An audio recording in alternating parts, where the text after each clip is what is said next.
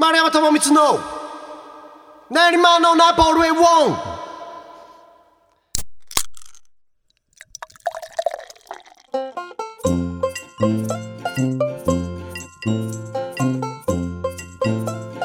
皆様どうもごきげんよう。丸山智光の練馬のナポレオン。お相手はハチャトリアン楽団丸山智光とあ、ブドウレコードの鈴木太郎です。よろしくお願いよろしくお願いします。ぼーっとしてましたね しばらく喋らなくていいと思ってたんですけど、失礼しましものすごい没頭されてましたね今ね、はいまあやっぱ3本収録の2個目ですから、た。はい。まあそれぐらいのテンションにはなりますよねそうですねはいあのまあ僕もそう思ってました、はい、そうなるだろうなと思ってましたし三本目は不安ですね。3本目は不安だね一回やりましたよね、三本って確か。やったやったやった、あの時はもうなんかもうベロベロで「行くぞ!」みたいな 取らなくてもよかったのに取ったそうぐらいのそうそうやつですよね。そうそうそれそれそれそれそれ行くぞみたいな感じで俺止まるからなおいみたいなついてこれんのかみたいな。若かったね七ヶ月ぐらいかそうだねいやでも本当に月日を感じるよねなんだかんな。だ言。ってさうん。あのあの時はあの時でやっぱり今よりはなんか若い気がするもん。うんうんうんでなんかこうまあコロナ禍に始めたラジオですから、うんほんとねなんかこの先どれだけやってもコロナ禍に始めたんだよねっていう話はなんかこう覚えてるだろうなっていうねうん。きっかけとしては分かりやすいし。だって出会ったのもコロナ禍ですからね。そうですね。うんと今年の1月に出会ってですね。はいだからまあ10ヶ月ぐらいですか？あららららら。まだ。なんかもう2年ぐらいの付き合いの気がします。そうですよ。だから大学の大学同期とだからその、うん。そそろそろ3年生になるみたいな気持ちですそんぐらいの感じしますね、はい。来年漢字だねみたいな。丸山さん部長でしょうね。そういう感じのねなんかそういう雰囲気ありますけどまだありますね。10ヶ月ですよ。うん。まあこれは本当言うてもコロナ禍のなせる技というか、うん。うん。他にやることがなかったからものすごい密接につながった感じはうんありますよね。一緒に旅も行きましたしね。うん。うん。旅に行ったのが出会って3ヶ月目ぐらい。うん、。そうですね、はい、ですよ。ううん。ん、僕と、えー、二人ドロシン君と、あのそう、えー、最と初二人。鈴木君と最初二人で行って、その後ドロシン君が合流合流してね。うん。東宝さんも一緒に。あそうそうそう4人で行きましたね違う違う違う違う。あ違ーうよ。最初。は僕と鈴木君が二人で行ったところに、ドロシン君が後日合流したんだよ。そう。で二回目があいつと そう名前言っちゃった。あいつと四人で、うん。A さんだね。A さん、うん。名前を言ってあいつ生きてんの？ねえたまに連絡取れますよ。レーベルメンバーですけど、本当に音信不通だよね、うん。ずっと寝てるんでしょ？うん。ね。前回は16時間寝てたから来れなかったそうで。なんかあれかな？そのあの針かなんかに刺されてずっと眠る呪いにかけられちゃったのかな、うんそういうレベルのしょうがないよな、方ですね。まあ A さんだからね、うん。うん。俺は期待してないから。来たら来たでなんか困りますよね。なんかもう今急に来ても困るかもしれない、うん。もううんまあ接し方わかんないかもしれないな いやいやいや。それでですよ。今ねあの1回目から2回目の間にあ1回目の収録がさシャープ31でしたけどこれがシャープ32ですね、うん。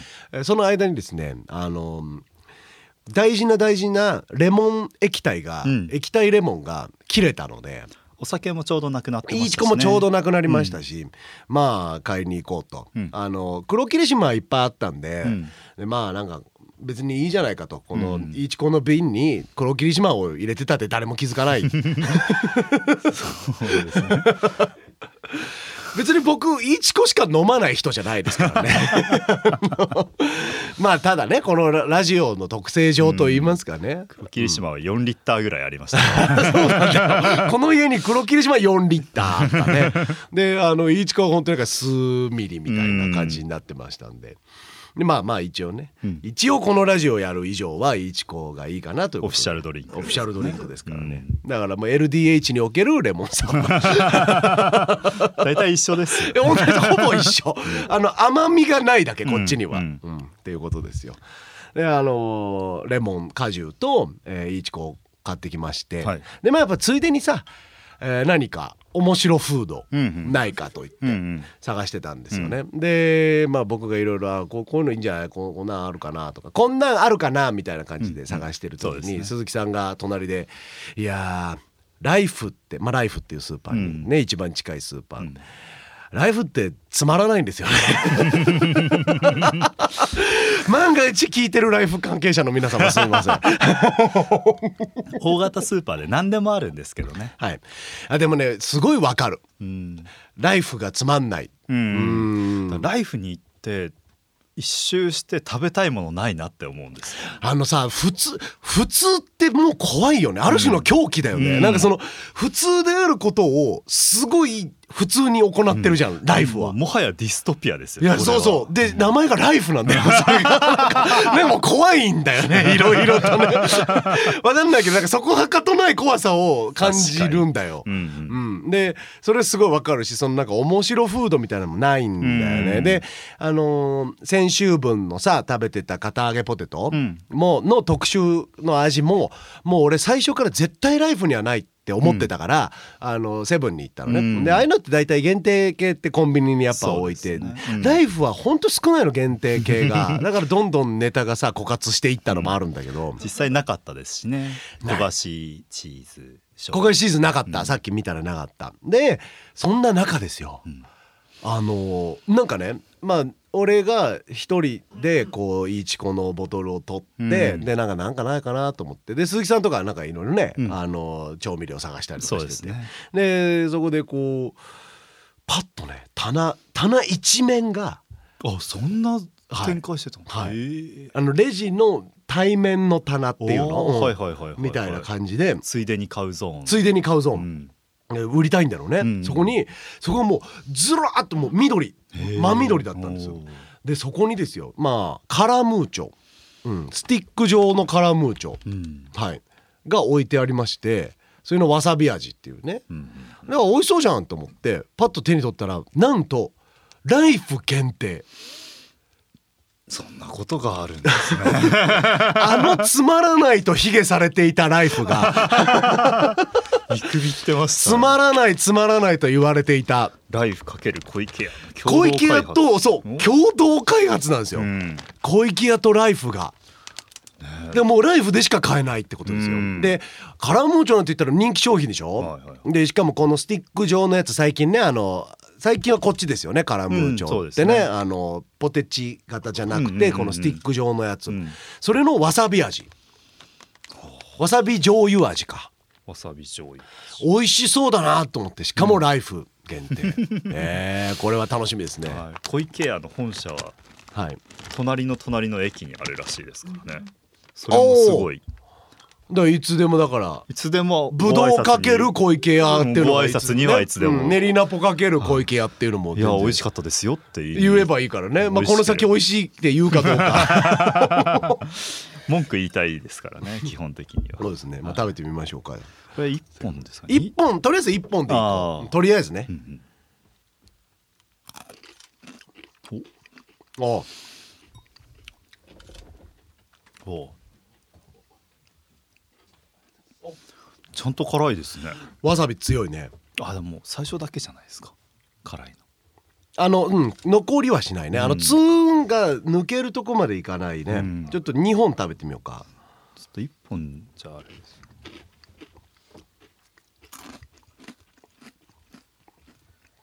あの舌ではわさびを感知するんだけど、うん。鼻にはいかないんだよね。俺思ったけどこれほぼわさビーフじゃんでもわさビーフは鼻まで抜けるじゃん。抜けるんですよ。だから弱わさビーフじゃない？これ、うん。基本的にポテトですよね。ポテトだね。いやあの美味しいけどうん舌はさ最初さ、うん。すごいさ「わさびだ!」っていう、あそのあツーンのやつあって鼻が準備するじゃん、ん。鼻が「よしよし!」ってそのバトンをさ こう受け取ろうとするんだけど鼻までバトンが渡んないんだよね。4分の1周で終わるぐらい リレーで言うと。ね。渡せなかった感じあるよね。そうだ駅伝だったらたすきがもうだ繰り上げですよ。鼻繰り上げで先進んじゃってる感じ。よく振ってくださいとか書いてないです ポテチで辛味成分が下に溜まっているのだ みたいな。沈殿していることがあるので よく振ってから書いてないですよ書いてなね多分ね。絶対に書いてないと思います。いや美味しいね。うん。ん。美味しいけれども俺はわさび味って言わしかもカラムーチョでしょ、うん。辛いって言ってるものでしょ、でまず俺カラムーチョ成分は全然感じないなこれ。そうですね、うん。カラムーチョのさあの味あるじゃん、うん。あのうま辛っていうか辛くて美味しい味、でちょっと味濃いめのさ、はいはいはいはいあの味しないよね。あの味はしないですね。だからこれカラムーチョっていうか和三ムーチョだね。うん。そのスッパムーチョとかあったけどさ。あー。うん。だからその和三ムーチョって言ってくれたらなんかちょっとわかるかも。でもなんか違うな。鼻までは来ないようね、んでこれあの例のおばあちゃん。が「ひ」って言ってますけどあのこいつは弱い、このおばあちゃんだから刺激に多分非常に弱いのに弱弱いのに小池屋によってこれを食べさせられ 一番辛いのに弱いおばあちゃんをを選んで選んでその「ひ」って言わせいい顔が取れるから、う ん かわいそう。やめてください小池屋さん。断固抗議しにいや30分歩いていきますよ。本当だよ。今からパレードだよパレード。俺ハーモニカ吹きながら歩くから。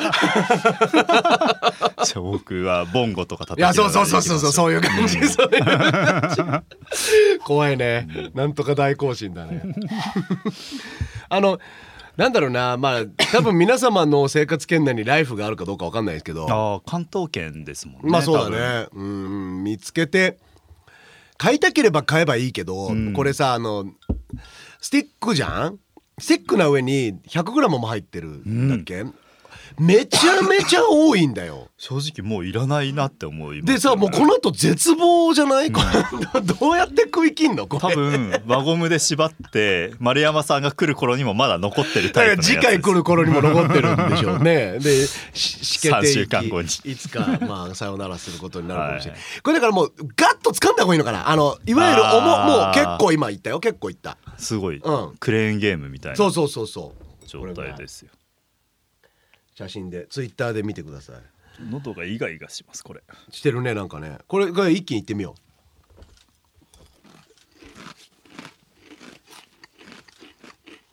あ辛い。う。うん。でも最初だけなんですよね鼻には抜けない。抜けない絶対鼻に抜けない。ちょっと多めに食ってみ。多めにあの美味しいよ。多めにもっともっとうんもっともっと言っていい。もっともっと言っていい。もっともっともっとなんかバシッと言っていいと思う。うん。あそうそうそんぐらいそんぐらいそんぐらいそんぐらい。あそうそうそうそうそう。あのおいっぱい食べた方が美味しいね。うんうんあと減りも早いから。早く減らせる。ただあのわさび味のスナックってやっぱそのわさビーフがあるから鼻に抜けてほしいっていう気持ちが。うん。もしかしたら小池屋さんとライフさんの間で最初に鼻に抜けるようにした時にこれわさビーフですねってなったんじゃないの？ちなみにわさビーフの本社もめちゃくちゃ近いんですよ。何なの？本当にすぐ近くだよね。そうそうそう。えっとどこでしたっけあそこは？あれが板橋のは方割と近い板橋まな山吉か山山吉だ。ああはいはいはい。言ってますもんね。山吉美味しいってあの牛が言ってますもんね。牛の看板がありますよ本当に。うん、まあその。なんか俺なんかそんな気すらしてきたななんかあんまり鼻に抜けちゃうともう完全にわさビーフさんになっちゃうんで、うん。あの個性出すためにちょっと抑えてなんかそのこっち抑えた方が好きって人を狙いましょうかみたいな。でこのおばあさんはちょっと辛ければ火って言あそうこのばあさんはもうリアクション上手だ 何こうしたってヒーヒー言ってんだから。うんそうだね。かわいそうだねこのおばあちゃん まあという結論になりました。そんなとこですかね。こんなとこだね。あの、まあ買わなくていいと思う。うんおいしい。うん。ただ俺基本的にこのスティック状があんま好きじゃないな。うんなんか面倒くさいっていうかさ。一本じゃ満足しないですしね。うんそう。でこのわしゃって取るのも面倒くさいじゃない。その間に落ちたりさ、うん。さっきもゾノシン君落としてたけどやっぱうん。落としちゃうんだよね床とかに、うんうんうんうんまあ一応ちょっと入れておきましょだからすごい人がいっぱいいるとパーティーとかに置いとくにはいいかもね。減りが遅いし。う確かに確かに。まああんまりお腹空いてない時とかにこうあるとちょっとずつつまみてあちょろちょろちょろってね、まあ味も一応するしね。一応するしね。わさび味どうこうの話じゃないじゃない味も一応します。以上です。はい。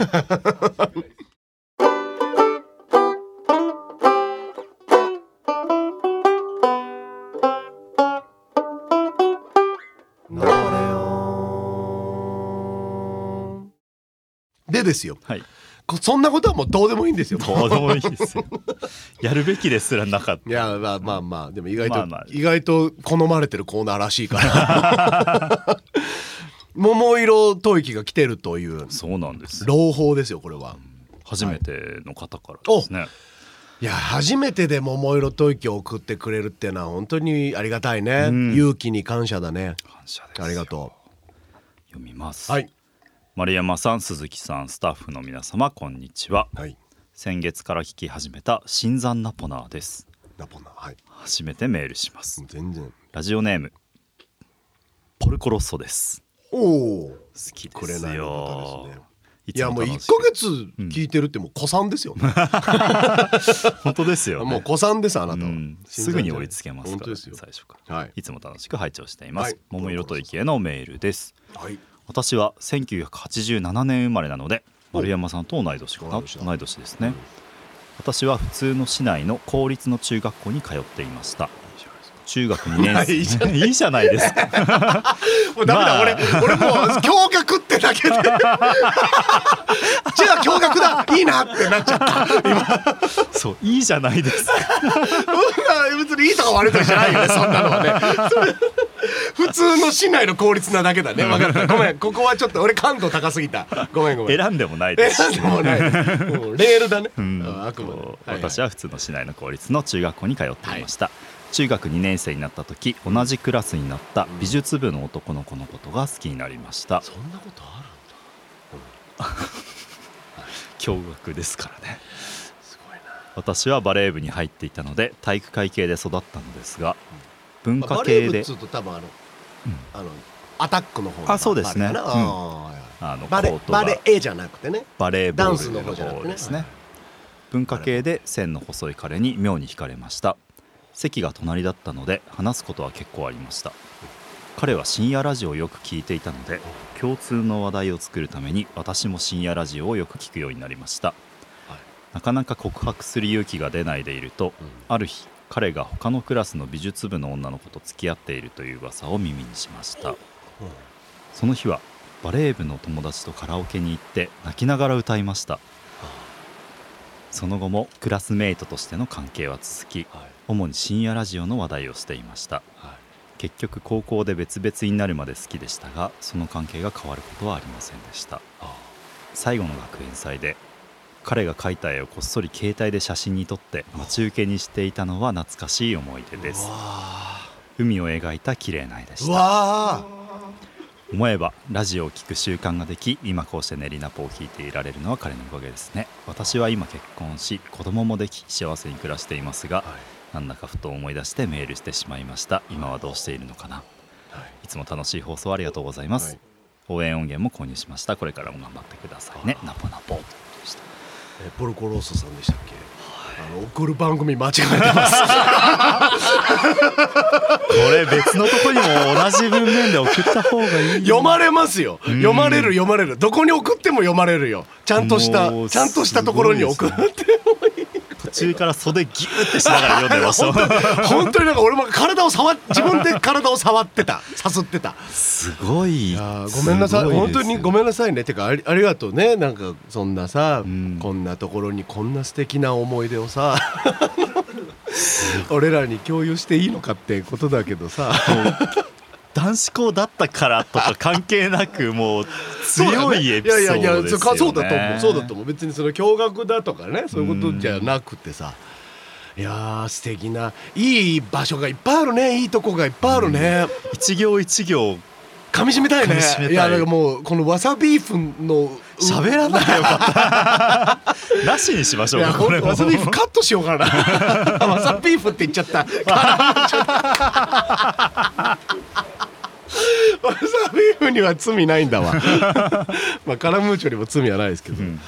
いやーすごいね。これがだからそのどこにお住まいかわからないけど、俺と全く同じ時系列で行われてたわけでしょ。そうですよ。僕中学2年生の時ってかもうほんとどん底ですよ。一番下ネタしか言ってない時期ですよ。朝から晩まで下ネタしか言ってないですよ。でもその美術部の男の子も下ネタばっかり言ってたかもしれないまあですしね。その深夜ラジオ好きだったらね。そうそうそう。なそのまあさあのーまず美術部ってあった？あるの？美術部はありました。あありましたけど美術部に誰がいたかとかっていう記憶はあまりないぐらいまあそのそんなかなりにもちろん少なかったんじゃないですかね美術部自体が。目立つような感じの部活ではないようねん。いや何それ漫画みたいだね。なんかそのさ体育会系の女の子が文化系のちょっと線の細い男の子になんかもうずっとドキドキして今ずっと爪触っちゃってますよ まあわかりますわかります。なんか体の何かに触れていたいみたいなとこはあるよね。自分を保ってたいのかもしれないまあ要するにすごいキュンキュンするというかね。ですね。いやーちょっともうもうもうせっかくだからじっくり読もはい。うじっくり行こう。頭から、うん。えー普通の市内の公立の小学校に通っていました中学2年生になった時に美術の男の子をはいはい、バレー部に入っていったので体育会系だったけどまたこのほら細身だよね、線の細い彼に妙に惹かれました。線が細くない我々としては 我々がっちり疲れようがないですから。そうですね。その頃って線の細い人が流行ったとかっていう感じじゃないですよね流流行ってたよ。流行ってた流行ってっていうかやっぱりあの世の中で特に日本でうん。モテ、モテるっていうかそのかっこいいと言われる人うん。は基本線細いですよ、とっても、うん。でやっぱりなんか日本ってそういうイメージがある、うん。なんかほらハリウッドスターとかみんながっちりだけどそうですね。さ、うん。なんかやっぱ日本は、まあ、アイドル文化というかね、うん。ジャニーズの人とかみんなやっぱ線細いでしょ、うん。で俳優さんも大体線細い人が多いしでなんかこの体育会系の彼女がなんかこう妙に惹かれたっていうこの文面がいいね。なんかそのうんあの私線が細いのが趣味なんですよ。じゃなくて、うんね。なんかこう体育会系の私がなぜか妙に、うん。その線の細い全然運動なんてできなそうなできないかどうか知らないですよ、うん。でもまあ多分あんまできないんでしょうおそらく、うんうんうん。でそんな美術部に入ってるよう美術部に入ってさ深夜ラジオ聞いてる中学2年生ってさ実在したんだね。俺架空の生き物だと思ってたよそんなのは。漫画とかそういう感じに聞こえる僕の人生にはいなかっうん周りにはいなかったですた、ねいやで話すことはあで席が隣ね。あー羨ましい。もうこれはこれは羨ましい。もうこれは羨ましい。俺席の隣にやっぱ女性がいるっていう環境が羨ましいし、はい。いいよなでもねこの人のことが気になるまでは普通にその一緒にバレーボールしてる男の子のことが好きになったりとかもしてたんでしょしそうだろうね。なんかそれ普通に先輩とかさうん。なんかレギュラーで活躍してる先輩みたいなうん男子部のうん。みたいなさ。なんで好きになったかもわかんない妙に惹かれたってことでしょ？魅力があったんでしょうね。いいよな。なんかミステリアスだったのかなもしかして。うん。うん。その深夜ラジオ聞いてるような感じでいやいいな。なんか俺だんだんこれ自分に置き換えてきちゃって。ああ美術部の男子じゃなくてあの俺がポルコロス。バレー部の男でん。美術部の女の子を好きになったみたいな気持ちになってきちゃった。なるほどなるほど、うん。まあまあそれはそれでなんかでもそれよりもちょっともうもう一個深いよね。そうなんかそ、うん。丸山さんがそのバレー部男子の側だったらなんかわかる。ん別によくある話だもんね、よくある話話よね、うん。そのなんか体育会系の男がうん。文化系の女の子に惚れるなんて、うん。まあ別によくある話です、この体育会系の女性が文化系の男性に惚れたっていうのがまずちょっとねグッとなりますね。なるよね。だからさ今の時代こういうのがジェンダーと言われるかもしれないけれども、うん。いやでも俺はすごい好きだな、うん。こういうのが。いやーで深夜ラジオを聞くようになって何聞いてたんだろうなジャンクなのか、うん。オールナイトなのか。多分どっち多分どっちかだと思うの、ううんんもう同じ年齢でその当時深夜ラジオを聞くっていうと、うん。中学生でうん、17年前とか。とかですね、うん、とかですね、うん、でもジャンク全盛期ですよ、うん。もうオールナイトいわゆる芸人さんはみんなジャンクに行っていて、うん。あのオールナイトとかゆずとか愛子とかはいはいはい。ポルノグラフ。ポルノはちょっと後かなそれのちょっと後かな。シルバとか。ああはいはいやってましたね。でまあナイナイはもちろんやってましたけどうん。みたいな感じ。ジャンクですかね。だ俺多分その美術部のこのあ男の子はジャンクだと思うんだよねで多分女の子ってジャンク聞かないんじゃないかなってか勝手な想像ね中学生とかだったら。ねなんかそのどっちかっていうとオールナイトのが聞くイメージ。うん。なんか aikoとかさうん。ゆずとかが好きなイメージがあるから、まあそうなのかな。ちょっとね今度それも教えてください、うん。何だったのか。聞いてたラジオが何だったのか知りたいようん。ね。すごい知りたい、ね同じラジオ聞いてたわけですからねそうですよそうですよ、うん。あの元谷由紀子のあのラジオ聞いてたかもしれないし「オールナイトニッポン」やってたんやってたんですね。やってたからやってたから、へー。まさにそれぐらいの時期だからもっちんね。今やあの芥川賞だか直木賞だかね、取ったよね、うん俺からすればあのもっちんあのもっちんラジオがそうそうそうそう。あオールナイトってさ必ずそのそんなに有名じゃない人を一人入れるみたいなのがあっうん。て週に一人。うん。でその俺らの時は元谷由紀子さんだったんだよね。だからその時だけ俺はオールナイトにちょっと浮気してた。うんなんかこう。面白かったですね。あのなんだろう。面白いっていうか知らない女性があで声はちょっとよいい感じで、うん。なんかその知らない女性がこう喋ってるのがなんか妙に色っぽい感じがあってそういう気持ちで聞いてたかもねうんでまあ作家さんだから観点も結構鋭くてさうん面白かったねえー、ああこれだある日彼が他のクラスの美術部の女の子と付き合ってるという噂を耳にしました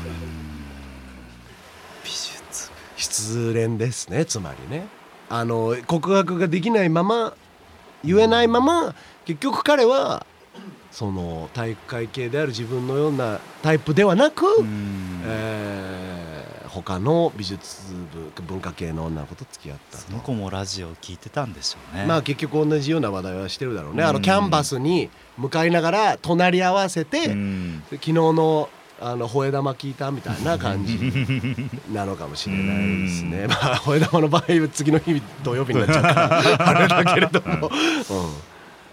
いやーでもさこれどっちなんだろうな。あの他のクラスのうん例えば他バレー部の自分の友達と付き合われる方がダメージはでかい気はああそれはそうですね。ね。うん。なんかそのどある種同族っていうかさうん。だから自分も言っておけば可能性はあったかもってより強く感じちゃうというかさ。自分のテリトリーが違うって分かってるから、うん。受け止め受け入れられたのかなっていそううだ気はね。しますよ、でいいね。なんかその日はバレー部の友達といやカラオケで泣きながらっていうそんなねことあるんですね。何？本当にこれ本当？フィクション？これ。僕高校サッカー部の最後の大会で負けた時に、うん。みんなでカラオケに行って全裸で合唱しました。あでもそれもいいよ。熱いよ、うん熱いよ。めちゃめちゃいい青春そのだよ時泣いてた気がしますね、いいな。あまあやっぱりさ中学生高校生ってさカラオケに行くじゃないですか。うん。そのもう他に方法がないっていうかなんか好きとか嫌いとかじゃないですよそうそうそうそうねカラオケが。まあ騒いでも怒られないしねうん。まずね。うん。しなんかやっぱその閉鎖的空間であるからこそっていうのもあるしうん。なんかみんなで歌うのが楽しいっていうのはやっぱあると思うんだけど。でやっぱカラオケにはいろんな思い出がいろんな人があるんだろうなうん。なんかそういうコーナーも作ろうかな。カラオケでの思い出みたいな。別に恋に限らずね。なんかそのカラオケであいつがあいつが小指立てて歌っててキモかったとかさ。まあいますからね。いた。特に俺らの時代はいたもうハイドもどきが500人ぐらいいて いやいいな。な泣きながらか。何歌ってるんだろうね。あ気になるな。何歌ったんだろ唯一ってもうちょっとあもうちょっと後もうちょっと後、うん。中二ではいない。高校生ぐらいですようねん。ねまあそれこそ愛子じゃない、もううん。もう僕の時代はもうみんな愛子でしたうん。ね愛子とアブリル・ラビン失恋とかで言うと銀杏ボーイズとかも。あわかるよわかるよ。うん。わかるよ。女の子もねうんうんうん。当時好きだった記憶がある。わかる。ああそういうそういうのでもいいね、うんいいね。あのピローズとかね。いやー。なんかもうそれ見せられたら泣いちゃいますよね。いや俺ダメだわ。ピローズ ピローズ歌ってたらな泣くわ。うん、歌ってたって言われただけで泣くわ。勝手に再生されていやそうだね。でもなんか泣きながら歌う曲ってあったよね。ううん。ん、ああったしまあ今でもいっぱいあると思うんだけど、うん。そういう時って俺やっぱ頭の中にロックが鳴るんだよね、ななんか決してこうジャズでもフォークでもそうブルースでもソウルでもない。あのいわゆるルーツミュージックじゃないんだよ、うん。なんかこう泣きながらみんなで大声で歌う歌ってやっぱロックなんだよね。今の気持ちに寄り添ってちそうゃんと沿ってくれるのって多分ロックなのかなって気がしそんますね。そのな気がする。年代で言えば、うん。そんな気ががする、うん。であのやっぱ僕もロック少年だったので、なんか本当情景思い出すな。なんかもう今カラカンにいるもん。俺目黒のカラカンにいるもん気持ちが。歌広とかさ、うん。照明青い。うん。本当うんなんかいろんな思い出が思い出されるね。なんか会ってお話ししたいですね。本当だよね。もうなんかゲストに呼びたいレベルだよね。うん。同い年ですから丸山さんまあでもライブとか来てくださいうん。本当、話聞かせてください。あのポルコロッソですって言われるんです。どうもポルコロッソです。あそうですかってなるね。赤い飛行機乗って。いいやつばっかり。うん。先に行っちゃう感じですかっていう。怠惰な豚でいるつもりですか。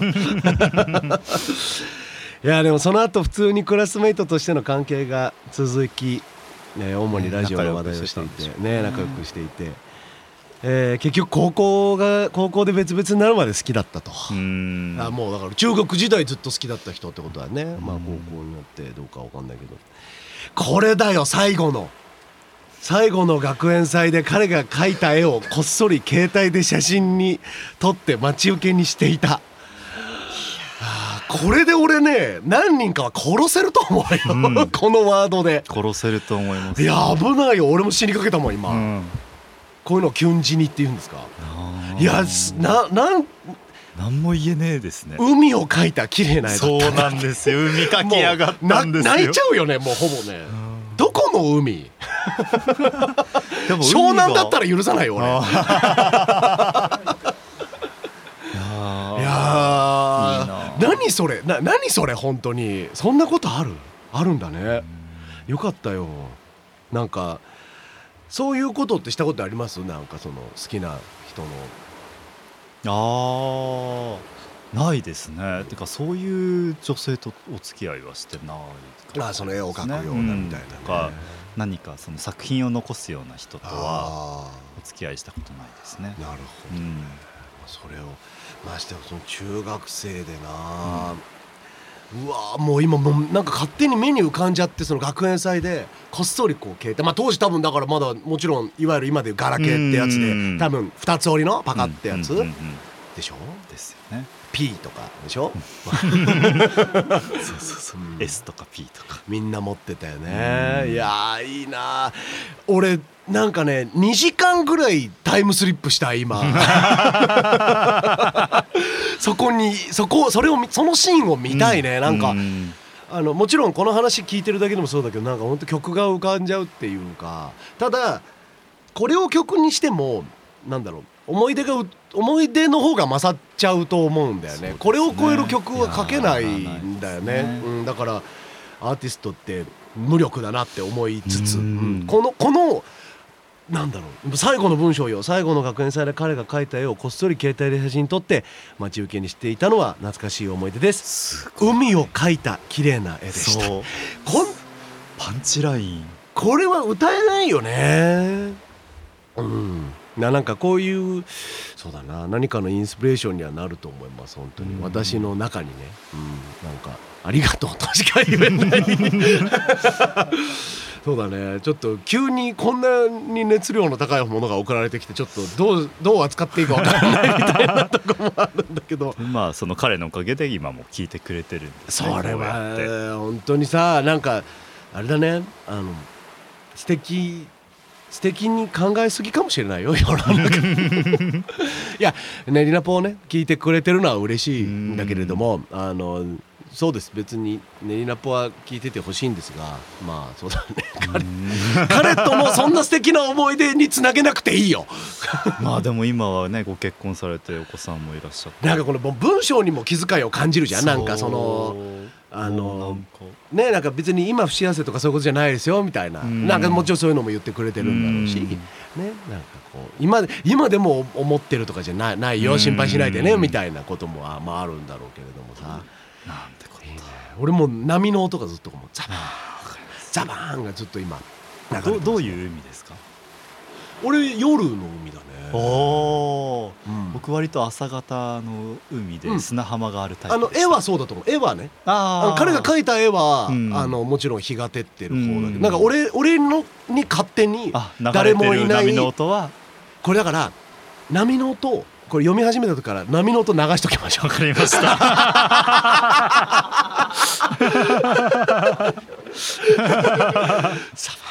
いや泣く人いると思う。いやー俺多分聞きながら泣くかもしれないね。本当に。丸山さんこれ話しながらずっと鼻の穴がちょっと広がってるのが面白いいやなと思広がってますよこういう時に鼻は広がるもんです広がるもんですね。はいはい。あの僕も広がってた気がします。で鈴木さんも広がってましたよ、うん。なんかさこう恥ずかしいみたいな気持ちもあるじゃんちょっとなんかその覗き見しているというかうん。その純粋な恋愛を急におじさんが聞かされて 恥ずかしいよっていうどうどう扱っていいか分かんないよって気持ちとでもすごい嬉しいなっていう気持ち。こういう気持ちにさせてほしいね確かに。まあただちょっとこれはハードルが高いけどね。あのそうすごいこのレベルを送ってこいとは言わないしあのこのレベルのものが書くんだったらあのちゃんとキー局のラジオに本当に送ってください。なんか今年の MVP みたいなのを年末に決めてまあ。何かプレゼントとかしたいね。ああいいですね。なんかまあ MVP でなくても、うん。なんかもう勝手にプレゼントを送るでもいいしね、うん、なんかそのね順位付けって言ったらあれだからさ。うん。なんかこうあの本当にめっちゃ良かったよ。っていうね、うん。なんかね、ギブできるものはしたいよね。うん。まあステッカー1枚ぐらい全然送ってもいいよ それに匹敵するレベルのものではあったね、まあ確かに。いいものには無条件でも送ってきましょうっていうのは言ってましたからね。うん、そうそうそうそう。ちょっとね、うん。あの連絡すると思うんで、はい。ご連絡あのお待ちくださいということでね、ありがとうございました。すごかった。あ。興奮しちゃいましたね。ー興奮しちゃったねえー、丸山統一の 興奮しちゃいましたね。興奮しちゃったねーで。ええって。怖いですね。丸山統一の練馬のナポレオン。皆様お楽しみいただけましたでしょうか。楽しんでもらえたでしょう、うん。今週はね。まあいつも楽しんでくれてるとは思うけど今週は特にね、うん。まあ我々が楽しみました、うん。はいこれ本当にカラムーチョカットかもしれないな。いらねえな。来週にひっつけるかな適当に、えー番組ファンクラブページにてこの後収録する丸山の秘蔵弾き語り音源を販売しております。今日はだからこの後この気持ちをさ。これいやこれを何の曲を選べばいいんだって今すごい、ううんんでもなんかいろいろね思うところはあります、うん。ちょっと時間もらうかもしれませんけど、うん。はい。あの今のあのー桃色吐息に沿ったね、曲をあの演奏したいと思うのではい、ぜひぜひ聴いてください、えーファンクラブのアドレスは丸ハイフンバンジョードットストアーズドット JP maru ハイフン banjo ドット stores ドット JP です。今すぐアクセスしてください。質問話してほしいことそして中高6年間を男子校で過ごした丸山をうらやしがらせる青春エピソードを送るコーナー「桃色吐息」まあさっき聞いてもらった通りですよ。あのここまでとは言わない、うん。ここまで赤裸々に語ってくれなくてもいい、うん。ちょっと大切すぎることはしまっといてもらってもいい。でも本当に送ってくれることで何かねあなたにとってプラスがあるんだったら送ってくれたら嬉しいよってぐらいでね,、えー本当に青春エピソードお待ちしてます、はい。そして、えー主人公が脇役派 悪役派といったあなたの好みのキャラクターを送るコーナーあのこういういいメールが来た後だとさこのコーナークソだなって思うね。あの恥ずかしい。こんなことをやってるのが恥ずかしいなって感じるね。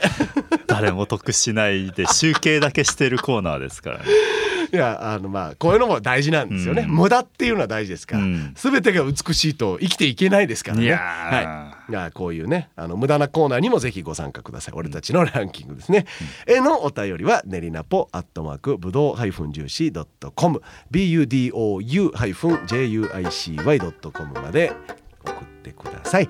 お便りは読まれるたびに1ポイントずつ加算されていき3ポイント貯まると番組特製ステッカーがもらえます。これ実際もうだから3ポイント貯めた方いらっしゃいますから、送りますからね。はい。で皆さんもぜひ貯めてください、はい。その他にも素敵な番組オリジナルグッズを考え中ですのでぜひお便りを送ってポイントを貯めてください番組のツイッターアカウントにて収録時の写真を随時アップロードしていきますのでぜひともフォローよろしくお願いいたします、まあ、だから今回で言えば鼻の広がった我々が見れる。はい。完全に見れます。あのいい写真いっぱい撮れたと思うよ、あのもうこういうメールにはやっぱ素直にしかリアクションが多分できてないと思うからね。カラムーチョ食べた時の顔と全然違いましたからね。死んでたもん 辛いのに死んでたもんね。おばあさんの心配しかしてない。おばあさんおばあさんのことは心配、俺も、うん。ね、それだけです。ありがとうございました。来週木曜日もぜひ聞いてください。お相手はジャトリアン楽団丸山智光と。ブドウレコードの鈴木裕太郎でした。ラポラポありがとうございました。ありがとうございました。ありがとうございました。俺が何